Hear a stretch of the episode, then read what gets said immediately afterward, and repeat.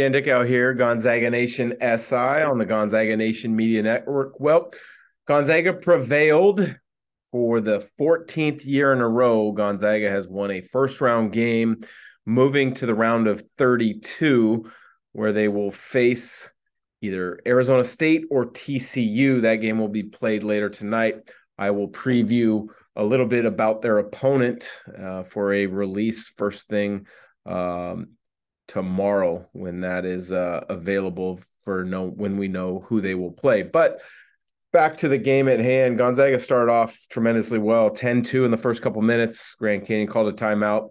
Then Grand Canyon was able to get set a little bit, get organized a little bit, uh, and give Grand Canyon a lot of credit. They kept it close uh, for a decent amount of that first half before Gonzaga prevailed in that second half, 82 to 70.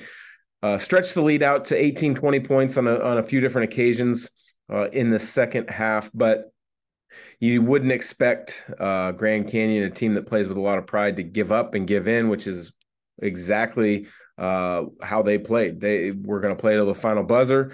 They made it a final score of 82 70. But for Gonzaga, you know, business as usual. Just take care of the task at hand. I think is a is a theme that you can look at and say Gonzaga plays in that manner in the first round, uh, in particular. Fifty four percent from the field.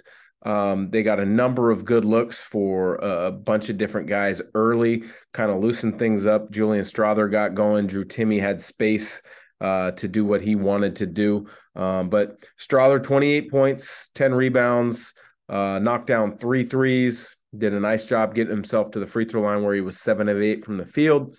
Drew Timme had a really good game. I thought couple couple little breakdowns defensively on Drew's part in pick and rolls, but I think the same could be said for a lot of guys. Uh, so a few missed rotations that will definitely get cleaned up in leading to the scouting report for either ASU or TCU.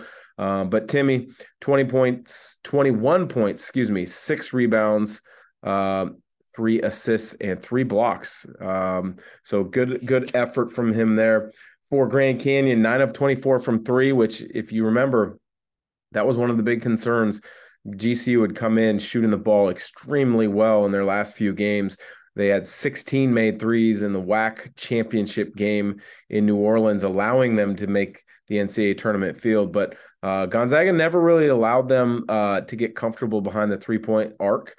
Uh, you know, obviously, nine threes is a decent amount, but took them 24 shots uh, to get those nine made threes. Uh, Ray Harrison, as mentioned, told you he was going to have a lot of freedom, told you he was going to have the ability to shoot it uh, both off the catch and shoot, but also in pick and roll situations. He did have a nice game uh, as far as 20 points, but it took him 19 shots. He was eight of 19 from the field.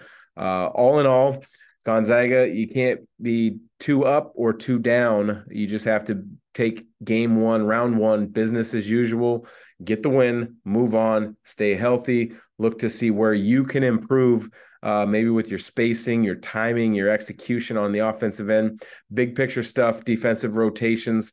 Um, but then once you know who you're going to play, whether it's Arizona State or TCU, then you can kind of fine tune some of the things you want to do defensively uh, to take away your opponent's strengths. So, for Gonzaga Nation SI on the Gonzaga Nation Media Network. Don't forget to check us out continuously over these next few weeks as Gonzaga looks to make another deep run in the NCAA tournament.